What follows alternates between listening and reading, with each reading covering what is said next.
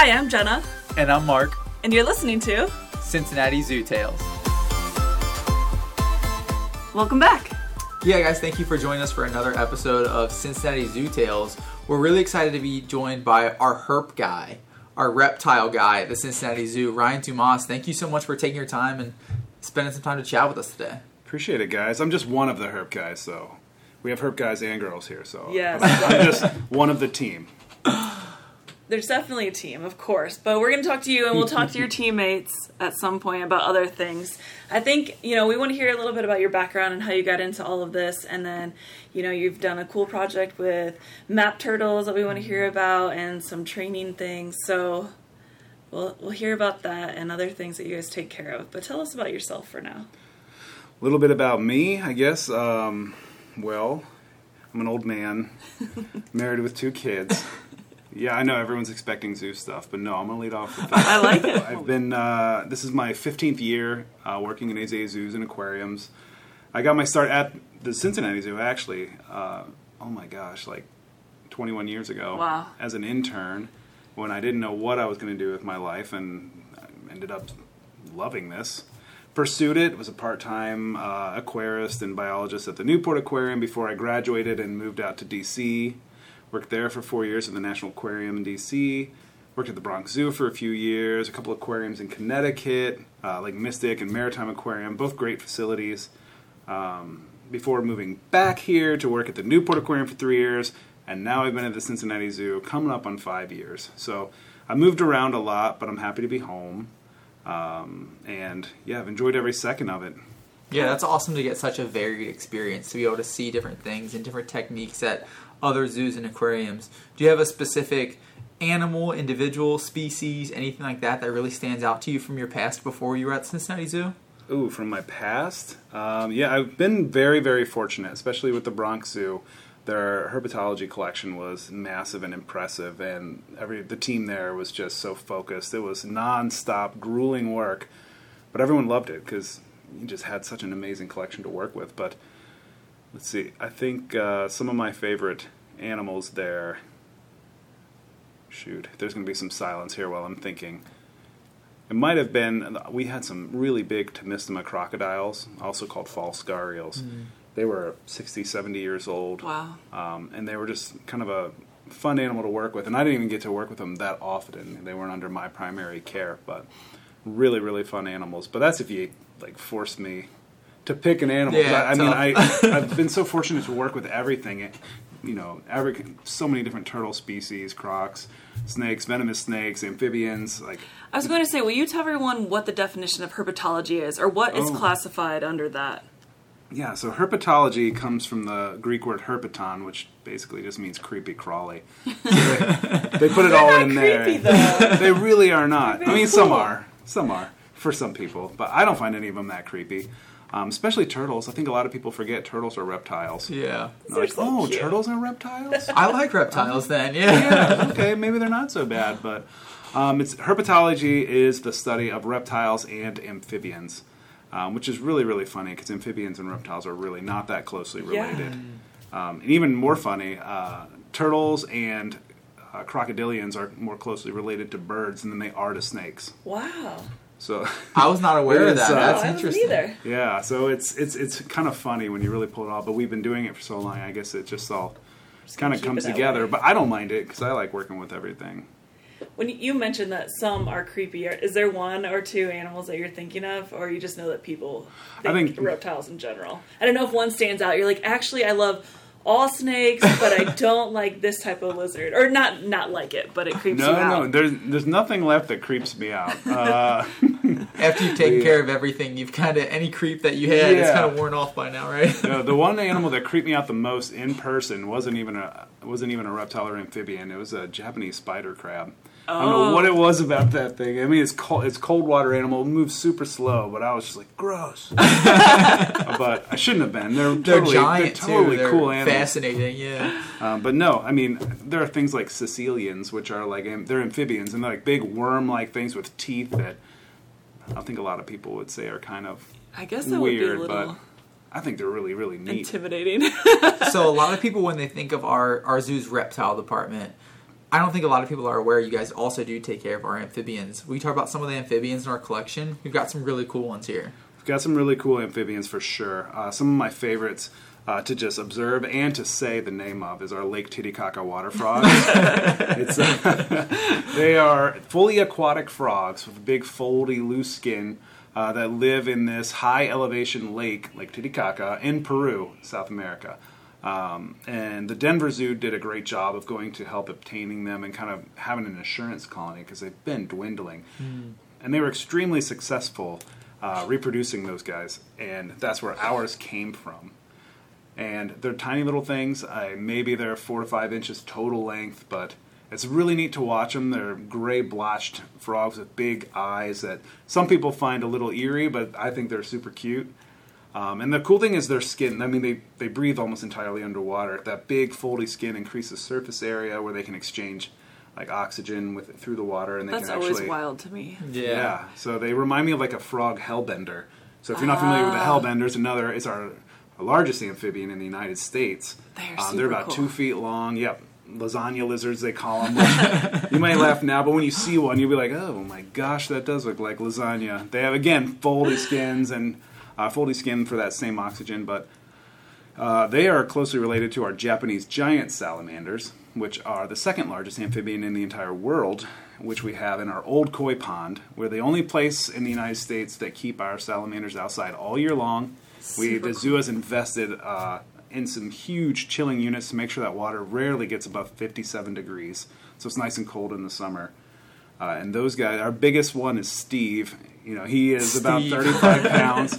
Yeah. He's wow, a about four- 35 pound salamander. Yes, Wow. and that's not the largest one in the world. It's the second largest species behind the Chinese salamander. But they're all in the same family of Cryptobranchidae. So you can see a small one in the reptile house. And Okay. They're not quite on exhibit. Uh, the Japanese giants. it is um, unfortunate. I wish people could see them. It'd be hard to find them anyways. Like, since it they hide could under rocks hard, hard and things, to find right? them, but I, it just shows you what kind of place a zoo can be. You know, it's they've invested a lot of money and supported us in providing this kind of uh, enriching environment, hopefully with reproduction in mind at some point, uh, without the expectation of making sure the public can see them. So.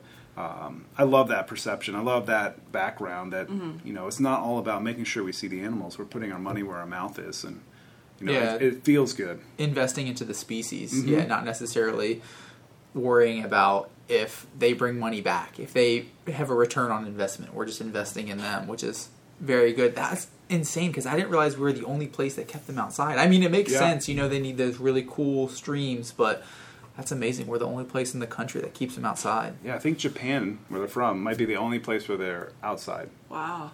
year round. And they're out there year round. I mean, we've broke through two or three inches of ice to make sure they're okay, and you poke in and they just look up at you like, you know, are you going to feed me some fish? I'm like, wow, jeez.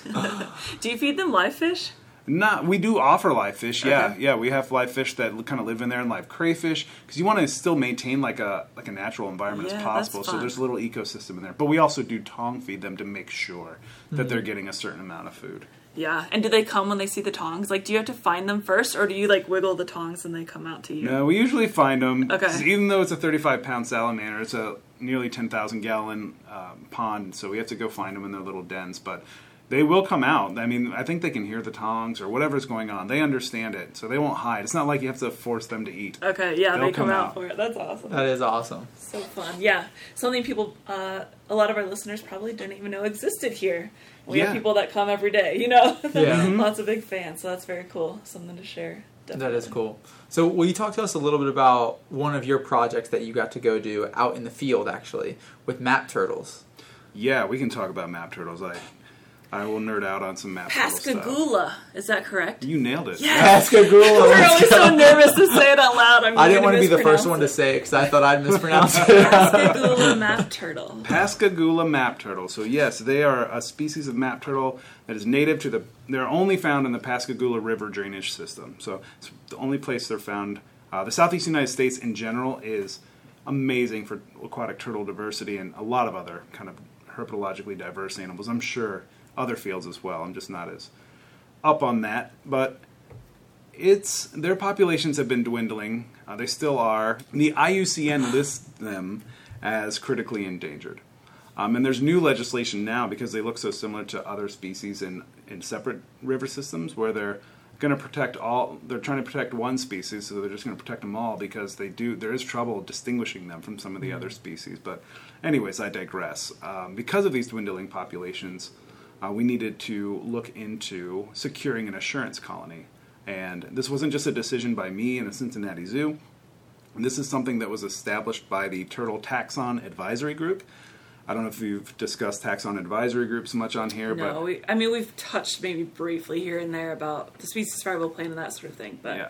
So basically, a taxon advisory group is every any every kind of animal you can think of in zoological uh, populations have a taxon advisor group, and it's a group of people that work together to steer conservation and uh, kind of what should be exhibited in that particular genre. And this is a species that they wanted to champion and kind of move on and, and kind of get that assurance colony so that we don't lose the species indefinitely. So, with their uh, approval or with their uh, support and the zoo's approval and support in 2018, I set out with a lot of people, a lot of collaborators, uh, especially Dr. Will Selman, who's down at Millsaps College, to go collect an assurance colony of 30 young uh, Graptemys gibbonsi, or Pascagoula map turtles. And we went after young ones because, you know, an adult turtle, they estimate, takes about 60 years to replace. Wow. But when you have a lot of young, uh, you're having a minimal impact on existing populations. So we, we targeted young ones. So it's just I'm glad you mentioned that. babies. It's interesting, yeah, because it is. It's hard. We try not to take animals from the wild. You know, it's not like Mm-hmm. a common practice in zoos anymore. But this is for uh, reproductive, like Mm-hmm. population, genetic diversity, everything, like to ensure this critically endangered species survives. So there's a very important reason behind it. an important reason, as well as the impact of this particular trip would not cause significant harm to the wild populations, and that's important. But uh, yeah, I think it's important for people to understand that the AZA as a whole, we are as members, we do our best to make sure that we have a sustainable population of animals to help other zoos out when needed, so that people can be inspired by these creatures that they get to see, but they come from somewhere Yeah. right? That all did, and that So is you something to keep in. So this, this is where these map turtles come into play. Is we need to not only are we going to basically be like an invisible ark for this species, um, but we can learn a lot. They're growing super slow. So, anyways, we went down and I was out on a boat, like staring through binoculars, just looking for them. You're looking for bumps on a log. So, like the adults, it, you can be a mile away and they're in the water. They're, you'd have to trap them. We didn't trap anything. We're on a boat, um, go around a bend, a sandy bend. Across from a sandy bend, you'll see snag, what we call it. It's tons of like wood in the water, and that's where all the babies hang out. The young ones, the one to two year olds, or young of the year. They like it's a little slower moving there. They have little eddies that kind of stay calm, and you'll see little bumps on a log and got your binoculars. Me, I have no no sea legs, and this is just on a fairly calm river, but it gets a little tedious, like for my belly. Oh, and my I can't use like, I- binoculars on land. yeah. So, but I did, you know, for the good of turtles. Uh-huh. Uh, but you see it, and then you're like, yes, there's one. You go up, and it might not be one. It's just a literal bump on a log. but no, we, we did that in several locations, and um, the the beauty of it is they're so young they can't stay underwater very long. So they'll they'll freeze, young freeze, freeze, freeze until you get too close and like, no, get out of here, and then you just wait.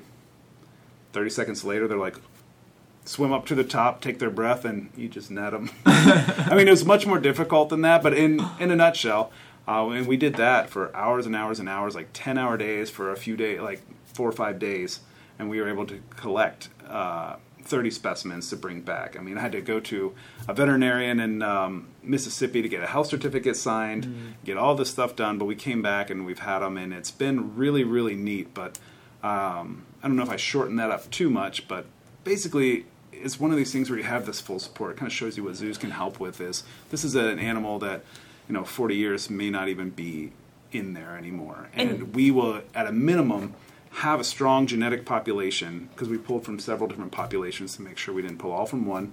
Um, where if the event arises, hopefully that is something we might be able to help with repatriation one day. But ultimately, it's to make sure the species isn't lost and that people can see them and, and hopefully be inspired by seeing them. And I don't know if you mentioned this, but other zoos were with you, or people from other zoos. So it's not we don't have all thirty turtles. Is that No, correct? no, we Yeah. don't. We don't. Um, San Diego Zoo was one of the first zoos uh, that took some. Uh, they have, I think, seven or eight of them out there, and then um, I'm trying to remember who else has some. I think the Tennessee Aquarium has some, and Wichita, the uh, Sedgwick County. thank you, Sedgwick Sedgwick County County, Zoo. yeah. They don't have some of ours. We're Oh, okay. we keep the we we kept the bulk of them. Okay. Mainly because you know I'm emotionally attached to them. At this point. Ryan's not letting anyone else take his Um, Yeah, no, turtles. no. but um, I do need to spread some out at some point. But right now they're still small. They're super slow growing. Some of them were 10 grams, 8 grams. Wow, it's so tiny. I know you Africa people will Wow. understand like No. eight grams, and it's been almost four years, and now they're about 38 grams, 40 grams. So they're not growing So super slow, fast. yeah. They're nice and slow so growing. Cute. Wow. Little baby turtles Exactly. are so That's- cute.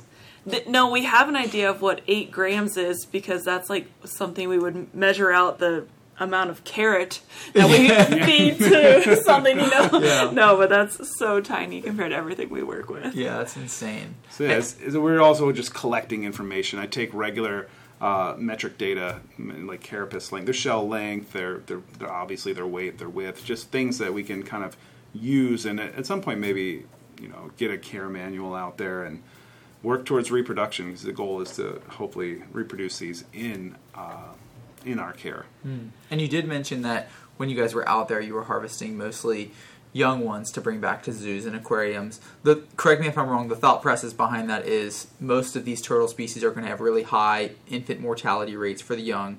So by harvesting and bringing back the young ones, you're not having a detrimental effect on the population because the adults are still out there to reproduce, right? Yes, absolutely. Okay. You know, you, you take one small turtle. I mean, that turtle needs probably eight years to ten years to get to a full adult size where it could reproduce. Uh, that's eight to ten. If you take an adult, that's eight to ten years of no more recruitment, no more eggs being laid, none, none of that. But yes, they do have high mortality. A lot of them die before they even hatch. Like their nests get raided and whatnot. So.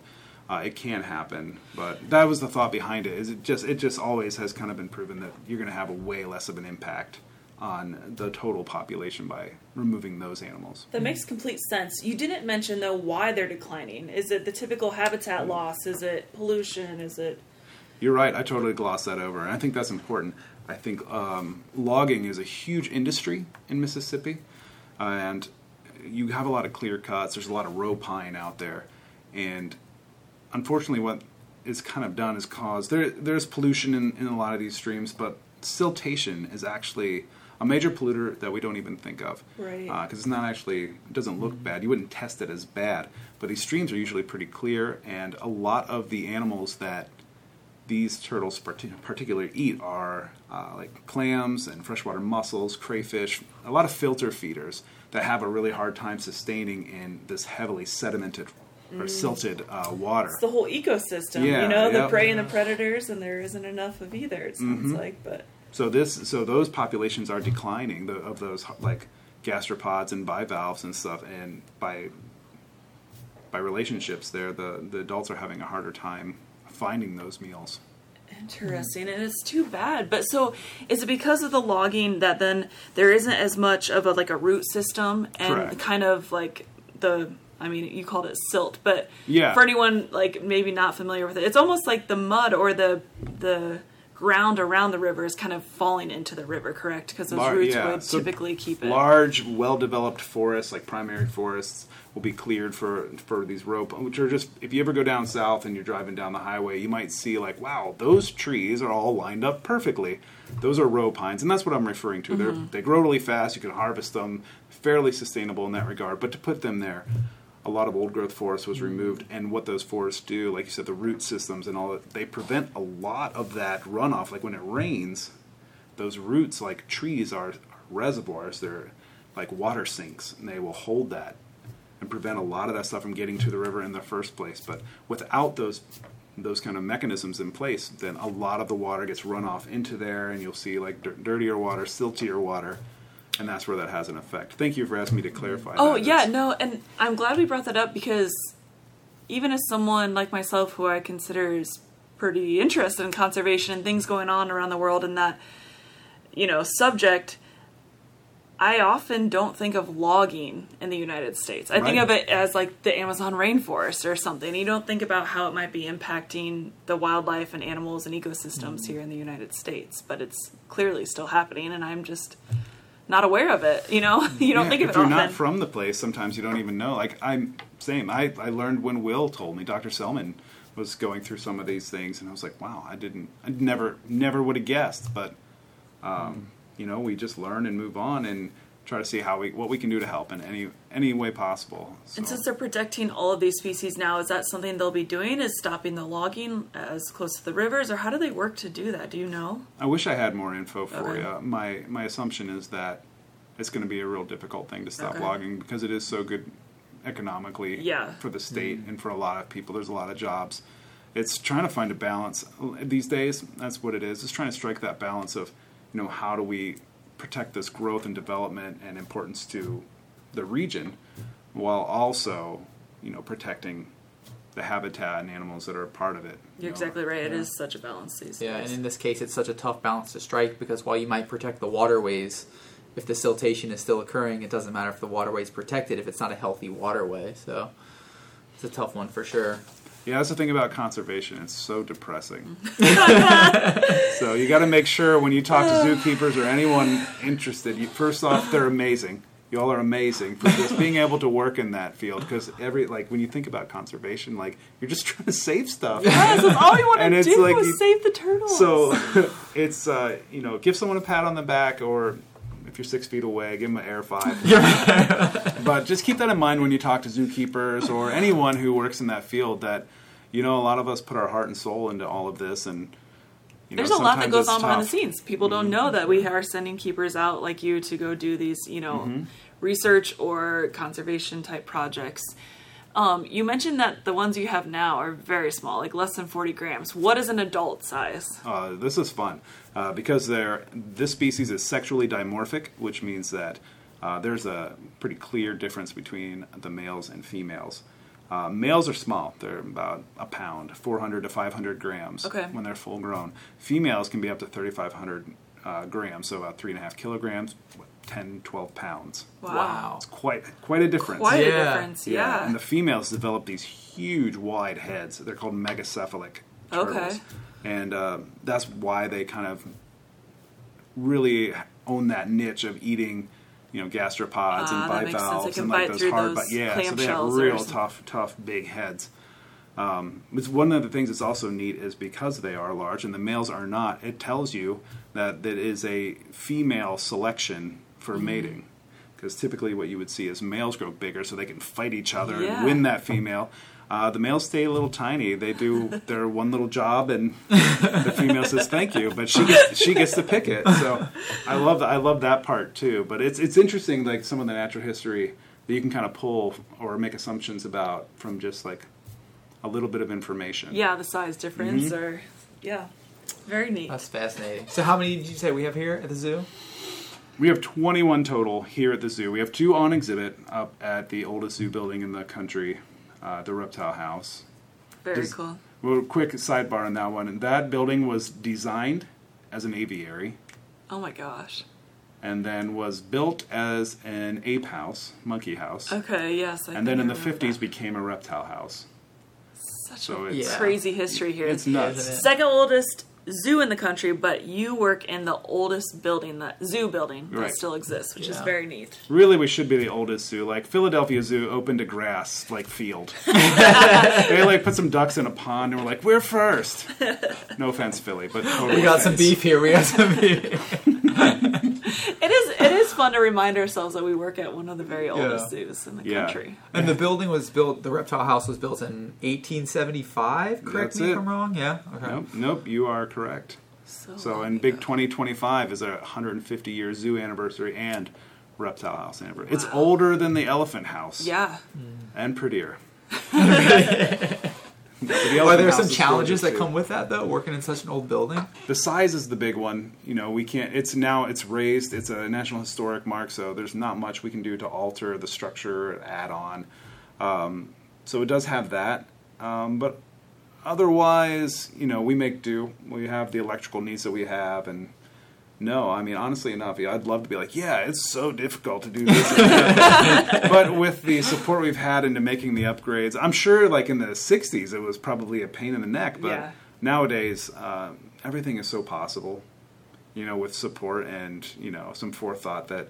Uh, we have not too many issues. Like we have carbon filtered water everywhere. I'm a huge water advocate. Surprising, my wife is a water quality. Yeah, works out well. Um, I, I don't like the idea of like giving tap water to any of our animals. I don't know why. I'm just like, if we have the ability to give them nice filtered water, why would we not do that? That's awesome. Uh, so almost all of our animals have that now, that ability. So we have that in every room, uh, in every building, just about. Which we do manage. You know, we have animals in Manatee Springs, the Dragons Building, Jungle Trails, and Reptile, as well as the outdoor uh, salamander pond. So there's five outdoor areas that we're constantly going to, and there's only four of us. Yeah, We are a very small team. it is once you think about how many different places you have them all over the zoo. We get our steps in. Yeah. Hiking around the park, yeah.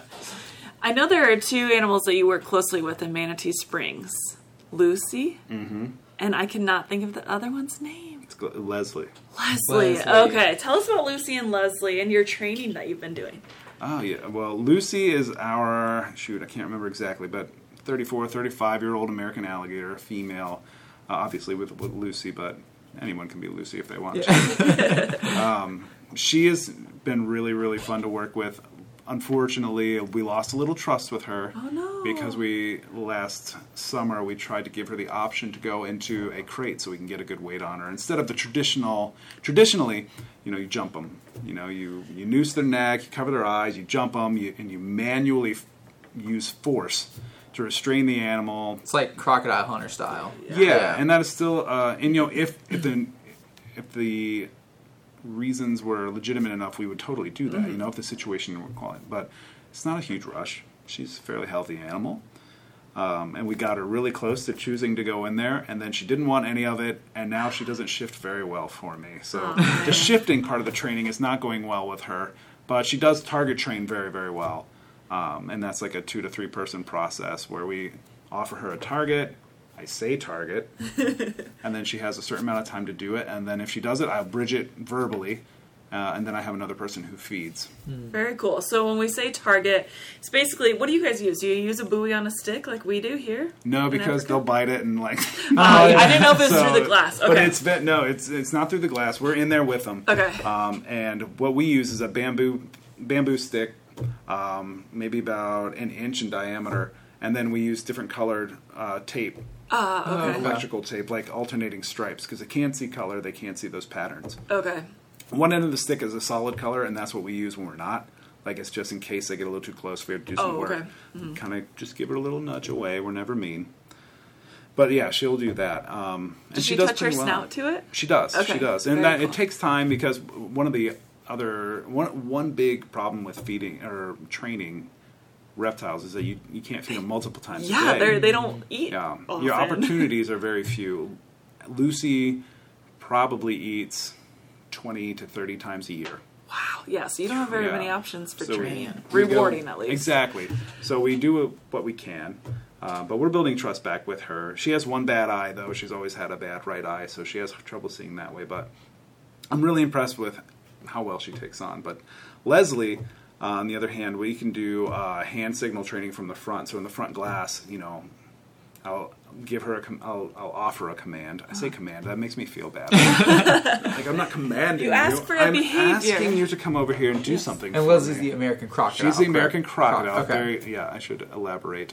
Uh, but yes, Leslie is our about 22, 23 year old American crocodile. She's literally my favorite animal in the zoo. Oh, good Oh, to that's know. We didn't have to ask. Usually, if we ask people, Oh. like clam up, and I feel guilty for asking. Oh, How no. long is she? She is about seven and a half feet. She's just under eight feet long. She's about 150 pounds, so she's not very big. But American crocodiles are sexually dimorphic, so the males can be much, much larger. Okay. I mean, 10 to 12 feet, several hundred pounds. Uh, Wow. We used to have Marlin here. I don't know if you remember it. He was Yeah. massive. Yeah, he was a very large him as a man, kid. so or a very large crocodile man. So What now makes we her have your favorite? Uh, you can see the wheels turning. Okay. you know, and she's not. It's not a very common crocodilian to see. Uh, American crocodiles have a very small range in the United States. It's actually kind of funny we call them American crocodiles. Yeah, tell us where they're from. well, they're from very southern tip of Florida, uh, and you can find them anywhere south, like Okay. uh, Central America, Cuba. And actually, in Cuba, there's a problem there because they're hybridizing with Cuban crocodiles, and Oh. yeah. So, um, yeah, I just find her just so much fun. She trains really well. Basically, any animal that's hungry is motivated by food can be trained pretty well. Mm-hmm. Yeah. So what do you Um, use to feed, or what do you feed them? I guess I should. Oh, Just so what I- they eat kind of anything meaty. Basically, we anything I've ever offered. When I do the hand signal training, I don't give her much. We have these uh, biscuits by Mazuri. I'm sure you guys have some type of Mazuri M A Z U R I Mm-hmm. uh, products that you guys use. Um, they look like little turds. they look like little round pieces of poop, and I don't know what it is that crocodilians love about them, but they do, and they float, so it's nice. So I can have her come to the glass and Oh. throw pellets in. So it's one of those things where I'm by no means am I a trainer. I am a novice at best, but I I can see a behavior. I get made it with like, oh, well, sometimes when I shift her, she'll sit under the shift door when I shift her back out, just out of view of people, and she'll just sit there. So I'd also notice that sometimes if she sees someone with uh, a zoo shirt on, that she would come up front. So Very I captured that behavior to a hand signal uh, as well as with an audible cue, and we started doing that. So now I don't have to worry about her really staying back, and she can choose to go be out of the visitor site anytime she wants. But I need to close that door. uh, but then that kind of worked in, and so I have like this intimate moment with her, like at least once a week that we're able to do because it's just a little bit. And through the winter, I don't get to do it as much because we fast the animals for two to three months. The, both the larger crocodiles and crocodilians, so. Which is a natural behavior, right? That same thing. Totally natural, yeah. I mean, so American alligators, they can be as far north as like the real southern part of Virginia, and you can see videos and photos of them where the top of the water is completely frozen over, and just their little, Snouts. yeah, Yeah. just their little nostrils are above the water line, so they can they can breathe and stay where the water's a little warmer, just a little warmer. So so tough and really neat animals, Yeah. and it's something that it's probably newer in zoos or in general with reptiles even thinking of training, and it's not super common. Not because they aren't smart, but because it for us you need a reinforcer, and if an animal doesn't isn't super food motivated, like reptiles, they don't need to eat often, and then you know if they aren't into scratches or some sort of affection, like that's how we reward them, when we use this positive mm-hmm. reinforcement. So it's just not quite as easy or natural i feel like for reptiles to be thought of when you are thinking of training them and yeah. there's some Yeah. culture shifts in, Yeah, in prototypical herp keeper as well. yeah you guys are making happen, progress but, yeah uh, we're really big on enrichment as well. So when you come to the zoo, look at the lighting. That I Oh, mean, yeah. those are th- we have three or four different types of lights on every single exhibit that we have because it's important to have those things. Um, so I, I was just making that point to say, like the training is just enriching. Mm-hmm. We're really trying to embrace enrichment, but we've always been doing it. Like we provide again, look at our exhibits. Not just a light, but we we don't use fake plants. We use live plants. We use a mix of different substrate types to really get not just the look but functional. Like we have very complex dynamic living spaces, and to us that all creates opportunities and options for these animals to have this choice to do the things they want to do. Um, we just have to record it more. I mean, that's yeah, that's like that's what they want. Like, well, okay, you're doing it, but prove it. Ah, well it's something that we haven't brought up talking about reptiles. You know people might think of them as cold-blooded. What is the correct term? Can you explain that? Because humidity and lights are really important in their lives and like their health correct? Yeah, generally we use the term ectothermic, uh, and all that really means is that their body temperature is dictated by the environment around them. Um, and when you're in a confined space, I don't know if that's the correct term to use, but you know there are limitations to where they live um, in zoos and aquariums. You have to make sure that there are options. Like uh, mm-hmm. so, one of the first things we did was well, obviously we we added UV lighting to everything, and that and you can't just add UV lighting and be like we're good you have to add UV lighting, but you also have to make sure that they have a total option to have a UV gradient. Maybe they need some mm-hmm. strong UV, but they need some lower UV. They have the choice. They need to be able to completely avoid it as well, mm. just like they would in the wild. Mm-hmm. Um, and does their like how warm they are or how cold they are affects their activity levels too sometimes right or at Yeah, least sure for can. certain ones and that's why you often see like turtles basking in the sun or you might come across a snake like laying in the middle of the road and it doesn't make sense but they're absorbing that heat right Mm-hmm. Absorbing the heat, building that energy. Uh, sometimes turtles bask to just absorb that heat and get energy. Sometimes it helps with their digestion. Okay. With turtles, there's also documentations of them heating up so that like uh, leeches and stuff will fall off of them because it's too hot for them. Like, Interesting. basking is an is could be a very complex behavior with a lot of different reasons for why they do it. It also helps them shed their scutes. So turtle, like aquatic turtles, shed their like little plates. I've never you know? thought about them needing to shed. Yeah, them. they shed their scutes. think about snakes shedding their skin all the time, and I'm embarrassed to say that. Turtles have been one of my favorite animals growing up, and I've never thought about them, but Guess that's how they grow. Well, tortoises don't shed scutes. They just grow new ones. So the Galapagos tortoises, they just grow new scutes underneath, and you can see them when you see ours. There's rings that you'll see, um, and each ring is just a new, larger scute that's growing tree. underneath, and that's how they grow. Out. It's very much like a tree. Very yeah. cool.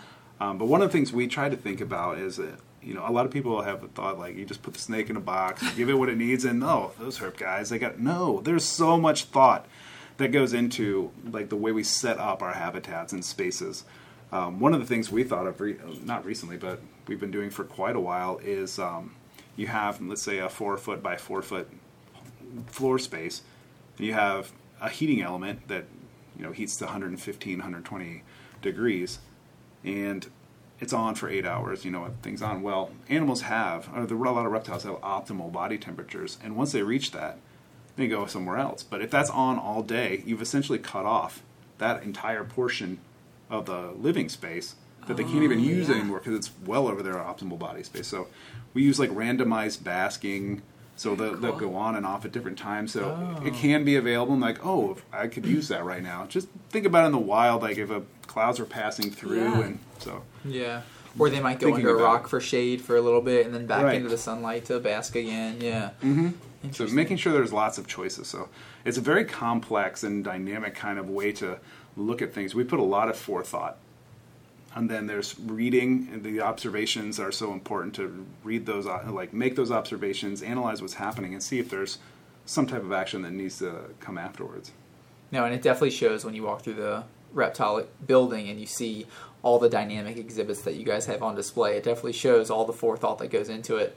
One that I want to touch on, though, you mentioned some of the upgrades that have happened recently to the reptile building, is the Galapagos Tortoise Yard. Mm-hmm. I think it's a beautiful exhibit. Will you talk a little bit about what it was like building it and then some of our tortoises that live there now? Absolutely, that was really. I like to declare that as the first project for No or More Home to Roam. Uh, not officially, but come on.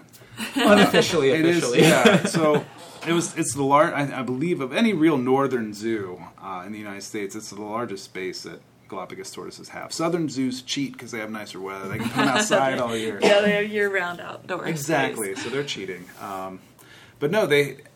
I mean, it's just such a nice space to see. It took a while, but the the process was wonderful. Like they agreed to, like, okay, we need to give them something, or we can't continue to hold Galapagos tortoises.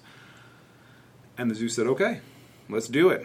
So it was a two part kind of construction, and the first part was extending where they currently are, and now they have such a huge area to roam, and they almost look tiny now. but they're, the they're not even half grown, so they still have a lot of room to grow. At 165 pounds, like our male Bruno is the is the heaviest tortoise we have, and he's going to be closer to 500 pounds when he's full grown. So he's got a long ways to go. I mean, my kids will enjoy him one day when Yeah. they're my age. um, but the I think the most fascinating part of it all is we were included in the entire designing process and during the construction. Every it was such a collaborative process that it turned out excellent for the animals. They have everything they need. The trees were planted. Like there's so many options out there. I mean, we've seen pictures and videos of them in waterfalls, right? Like, Yeah. I wouldn't have guessed that tortoises Yeah. liked waterfalls, and you'll see these really fun photos of them enjoying it. And it's deep enough that you can see they float because they float and their little arms moving around and swimming. Um, they they really seem to enjoy it. And then the so they went out there for a year, and then we had to do their our old school method of bring them to a room in another building for the winter. Which stinks. Uh, I mean, the space was great, but what it stinks is, you know, in, in Cincinnati, you have that random January 70 degree day. Right, and you want to get them outside. Yeah, you want to be like, oh, let's get them outside, but you can't when they're down there. But then the following year, that that winter and into the spring, we built their indoor holding, which was super awesome because again, we were that was a lot more time consuming and a lot more needed more collaboration, uh, more nitpicking kind of because there's more going on in there. We have UV transmitting skylights, so UV B wavelength lights are, are getting through that are solid for those animals. We we were out there like checking the concrete each day to make sure it was the right type of rough texture, that their nails wear down and they're not sliding. It's a heated floor, believe it or not, and you should believe it because I'm telling you this. the water drains to one place. wow, no, he says that to us because for some reason, no matter what state of the art facilities we build, the water never goes to the drain. It's not just here. This is Why everywhere. is that a thing? This is even in aquariums. like it, it just there's always something that gets in the way, and you have to squeeze. Like this will drain. Give it the rest of the day. Amazing. like yeah. There's like a pocket or 2 I'm where it's settled, but it I does come go watch there. it happen. it, it all goes down to our zero degree pool for the tortoises. So we built like a depression into it so that we can fill it, so they don't have to go up and over anything. Oh, awesome. Yeah, and it's connected to our building. So we have a. So we didn't actually bust into the reptile house. Mm-hmm. There's uh, a relatively, I'll say, relatively new uh, annex under that building. It's it'll be about hundred years old in, next year, which It's was the first hospital in the zoo. I don't Oh know if my you knew gosh, that. You know where our little break area is, and like Yeah. that back room or the kitchen. That was the zoo's first hospital. I did not way. know that. Wow. Yeah, so that one's not part of the historic building. So we're able to punch a hole in there, and so we can go in the kitchen, get everything ready, and then just walk out. If it's the middle of winter, we don't have to go outside. We just go right in there, and the tortoises. So. Um, and it all came together. So we even have like the air exchange, you know, when it gets a little too humid or a little too hot, or if we just think it's kind of stanky in there in the winter when we're hosing and it's humid. Yeah. You know, we have some louvers that open and an exhaust fan that kicks on on the other side of the room, so it pulls in fresh air and does a nice big air exchange. I mean, they really did it up to the nines, and the tortoises are enjoying it in there. And you know, we now we have you know in the winter you can have tours there. Very cool. Yeah, something that people probably don't know about, but you should check out the Galapagos tours. Oh yeah, you, if you Uh, can, tours. yeah, Yeah. it's not that expensive, and it really is kind of. Uh, Come on in, do whatever. Yeah. we need to do it. Mark and I need to. I know. come I've heard. I've heard people team. do the tour and just rave about it. Like, There's, it's one. It's the only tour I think you have where you know we're kind of just out of your way. You're Nice. you're free ranging with the animals. There's Very no one's cool. holding an animal. There, you're not behind a barrier. Not that that's bad, but it's way cooler when it's not. yeah, when you're just Um, sharing space. Yeah, you're just sharing sharing space, petting them, loving them up, giving them some food. It's really an awesome experience. And how many tortoises do we have? We have four. We have four Galapagos tortoises that are um, Volcan Darwin tortoises. They're one of the subspecies. They're the most common uh, turtle or tortoise or a Galapagos tortoise in zoos, but I say that relatively. Like there's maybe 160 total or so. Um, ours are 14 years old. Uh, they were. You can hear the twang in their voice because they were hatched down in Texas. so when you, when you talk to them, you should hear it next time you hear it. Um, but we have Bruno, Nobby, Husker, and Michelle. S H E L L, Michelle. Obviously, it has to be. Of course. Yeah, Very cute. and Well, she's the tiniest, so I think she's a crowd favorite. So they're 14. How old will they get to be? Um, they're gonna live forever, as far as I'm concerned. They're They'll gonna outlive us. They'll outlive me, so that's forever. Yeah. But no, they're, the I think we typical can do a whole should be over episode on 100. them, right? We There. can do a whole episode on. Yeah, if you want to talk about Galapagos tortoises, you should get Jenna in here. Okay, yeah, the other She, Jenna. Oh, the other Jenna, yes. other Not the other Jenna. There's three, at least Yeah, three there's- zookeeper Jennas in this zoo. it's crazy Don't these forget Jenna days. Lyons. yeah. But yeah, the, we should have a Galapagos tourist episode for Oh, sure. yeah, you should do it right in the middle of the exhibit with them. Yeah. He's like, "Ah, on-site, no way. an Oh on-site ah, podcast. Oh my god. I'm Very in. cool. I'm in. We've had guests visit us on the podcast. Animals visit us, but we've never gone. To We need more them. guests to bring. Next time, we need you to bring an animal. We like it when we have animal Oh, guests. yeah, let's do that. Yeah, we've had American burying beetles. We've had Aren't Remus. cool? Remus was Yeah. here. Yeah. Very cool. All right. Well, do you have trivia for us today? I do have Mark? some trivia I'm- for you guys. I don't even know why Bring I it asked. I on. should If y'all are up for it. try and move on and pretend you don't have it. If you're ready. All right. Question number one. Speaking of how old these tortoises are, how old was the oldest living tortoise? And what subspecies was it? Oh, the subspecies is a good one. I don't know the subspecies. Uh, I think it, I'm pretty sure it was Jonathan. Jonathan. He's got the That name of it. so right? familiar. I think he was living over in England, or is is. I think Jonathan's still around. Is he? Um, yes. Pretty sure yes, he, he is is. still around. Yes. Lonesome George was really old too. He was a saddleback type Galapagos tortoise, but he passed away maybe ten years ago. But Those both sound Jonathan is familiar. Jonathan 193? 193 is Jenna's guess. What's your guess? 178. It's right in between you guys. You guys are really close though. Jonathan is believed to be 189 years old. Yes, I was hmm. semi close for once. Now, Believed Price to, is Right rules. you, you No. win. believed to be born in 1832, which is just mind-boggling. Yeah. Yeah. Like, Yes. and he's a Seychelles giant tortoise. Am Oh, I he's saying an that right? Aldabra. Seychelles. That's not a Galapagos tortoise. oh, an If he's from the Seychelles, yeah, Okay. It's, a- it's the other giant species of tortoise. Okay. They're an Aldabra tortoise, and uh, they're cool. They actually existed on exist. There used to be like seven or eight species out there, and the Mar- Mauritius and Seychelles atoll, and they actually existed with the dodo birds out. That's where the dodo birds are from. so Very cool. yeah, I won't go down that road That's all. because the the plight of giant tortoises. all right. Next up, we got what is the largest reptile in terms of weight? What species was it, and how much did it weigh? Extant. Yes. Yes, currently living. Sorry, I should have clarified that. Some sort of crocodile. And what am I guessing the weight? Or yeah, Like which species was it was, and how much did it weigh? Nile crocodile? Are those the biggest? They're not. They can be big. They're not the biggest. Yeah, think outside of Africa, Jenna. No, I'm not good at Come on, you Africa folks. I'll say we only think No. of we work with African animals, so we only think of Africa. I know It's a the Chinese are the smallest, right? They are the smallest alligator. Yeah. Oh yeah, we're going alligator. Just, I just let's That's just. all right. I love those guys too. Yeah, I know, but I'm not getting it. Okay. It's it should. I, I would imagine it's a saltwater crocodile. And Ah, How big they can get? Ah, man. I don't know. I wouldn't be surprised if they hit a thousand pounds. Saltwater crocodile's correct. Up to two thousand two hundred pounds. There you go. I was halfway Incredible. there. That's Yeah. more than Fiona. Yeah, it's bigger than Fiona. Wow. My Weight God. wise, I'm sure Yeah. much longer. Yeah. Much more Cool. terrifying. Fiona would still whoop her though. You think? I don't know. Fiona's got more energy. I'll say that much. Yeah. My God, that girl's wild. All right, we're going from the largest to the smallest. What is the smallest known reptile? It's a little tiny chameleon. It is. It is. Brookesia, maybe, is a genus. It's like It your is. finger, your pinky Yeah. fingernail, right? Yeah, it's a nano chameleon, about 0.53 inches long. It's the size of an it. aspirin tablet, Oh, which is wild. Tail. Cr- I'm just obsessed with chameleons. They're so cute in general. I can't imagine something that miniature. Uh, there's a lot of chameleons in Africa. Uh, in fact, all of them. yes, Just about. So you guys need some. such cool. Oh my We gosh, that's such a great idea.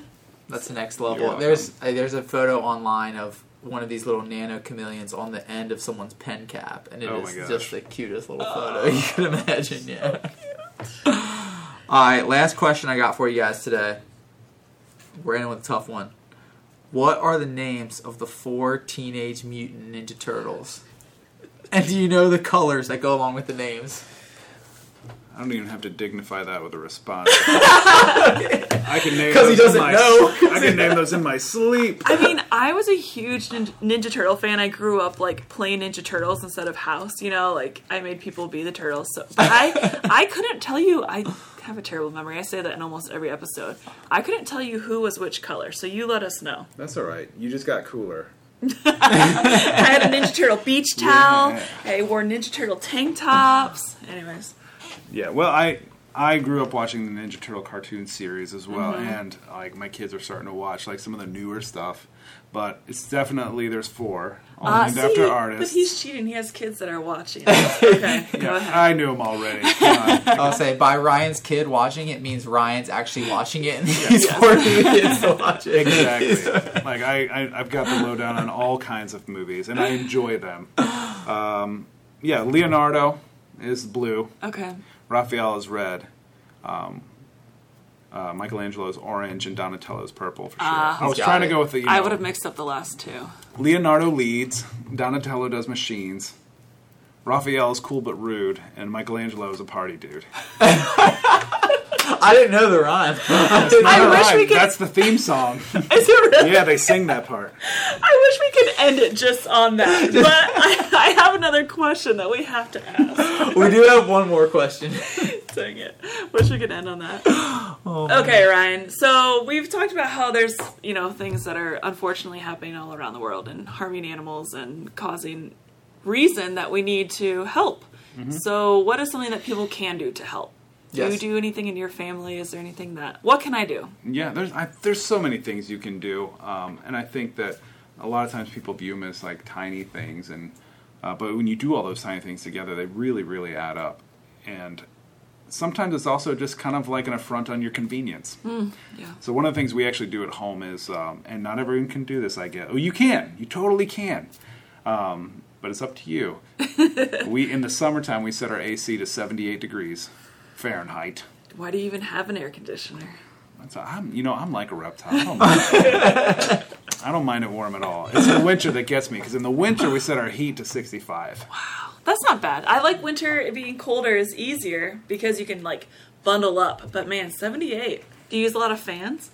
We have our ceiling fans and stuff, but a lot of time I just hang out in the basement, which is a finished basement, so it's not good. As You're sleeping down go down into the concrete and bricks, like ah, it's fine down here. Um, but yeah, I mean, using using fans is, I mean, it's still energy that That's way, but you're using yeah. less than than really the air conditioner. But you know, sometimes you have to use it. If it was just me, and like me and Rebecca, it'd be a little different story. We could probably handle even more. But with the kids, you really got to be careful. Mm-hmm. Yeah. you know, they don't understand everything that. So they handle 78 well. Good for them. 70, Yeah. Respect. So adjusting your thermostat to save energy, you know, reduce reduce a little bit of, you Yes. know, Thermoregulate just like a turtle. just like a save, turtle. save some money while you're at it. Exactly. Yes. Yeah, and you will save a ton. Oh my gosh, you will save a lot of money by Mm-hmm. doing that, more than you would think. Yeah. I know ever since we started kicking our AC on, our, our bill has gone mm-hmm. significantly up up. since Yeah. summer summer came. So Yeah. You did mention, you know, it can be a little bit depressing sometimes being in the conservation circles. There are a lot of bad stories, but we just want to emphasize there is still hope. Mm-hmm. Like, Yes. there's still and you know, those projects that you work on, you know, going and helping out with the map turtles, Pascagoula, Pascagoula. Pascagoula map turtles. That's what I was going to say that loud, but I nailed it today. I messed it up both times I said it. I think, but like projects like that, they really emphasize the hope that we are trying to circulate at zoos, and we are still trying to save these species until the very end. We'll keep trying. Yeah, We'll I didn't mean to be too Yeah. depressing. No, but- def- But definitely no, not. we're all. That's why we're is- here. We yes, have people like you guys and, and people who are committed to this, and that that inspires hope, and it's really reward- it makes us like cherish the small victories because sure. they add up as well. Just like I said, like the Mm-hmm. small things add up. These little victories add up, and and there, there is a lot of hope, especially in our future generation. Yeah. You know, so we have to be stewards to the younger folks as well and get them on board. Yeah, absolutely. Mm-hmm. But yeah, and there's always something that I can do or you can do. So hopefully Yeah. everyone does at least one of these little suggestions we make at the end of all of our episodes and makes sure. somewhat of a difference. I don't know if I can do 78, but I'm, I'll try for 76. Do what you. I, you I'll know, try I'm gonna, I'm gonna check in with I mean- him in a couple of months and see how. Try one degree. Yeah. that's all I would say. Try one or two degrees. If you set it at seventy-two, try seventy-four. Yeah, that's great. Well, Sounds thank you so much for being here, Ryan, and telling us uh, a lot about. You have so many reptiles in your area that all of you and your team take care of. So probably bring some of your team back to tell us more about the dragons and more about the, The dragons. I want to hear tortoises about do. yeah. snakes and stuff. So, but thank you for being here and talking to us about a lot of things. But Pascagoula turtles, Yes. Yes. it's your project. Yes. well, thanks for listening, everyone. Have a great day. Yeah, thank you all for joining us. Thanks again for your time, Ryan. Appreciate you.